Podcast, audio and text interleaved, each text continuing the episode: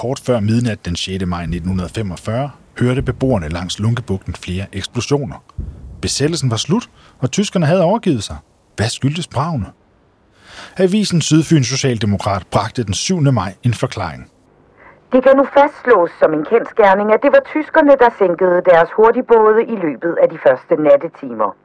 Det vides, at 12 af de hurtigbåde, der var stationeret ved Gammel Hestehauge, er gået til søs, så vidt vides til Lunkebugten.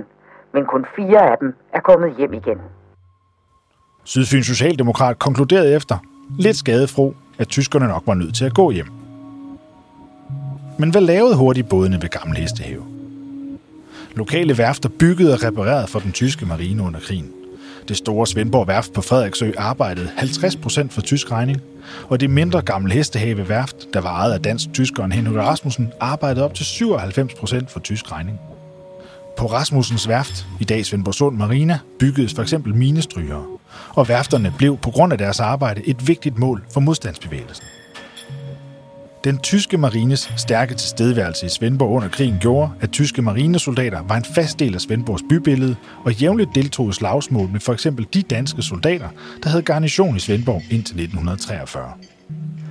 I de sidste måneder af krigen flygtede en uddannelsesskole for hurtigbåde, Schnellboot Lærdivision, til Svendborg væk fra de fremrykkende russere.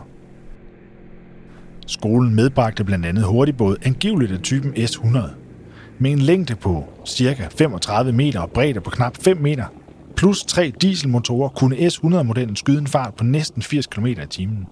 Armeret med torpedoer og maskingevær var bådtypen med til at sænke over 100 allierede skibe i løbet af krigen. De modeller, der blev medbragt til Svendborg, var ikke færdigt udrustet og skulle ved Gammel Hestehave gøres klar til kamp. Det nåede man ikke, inden befrielsesbudskabet lød.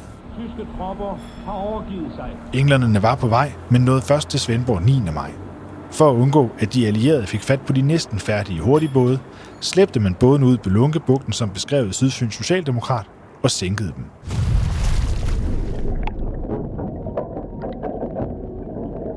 Bådene blev genfundet i 1995 af dykkere fra sportsdykkerklubben Delfinen, Svendborg. Til dags dato er der lokaliseret fire vrag. De resterende både er enten sprængt i småstykker eller godt gemt.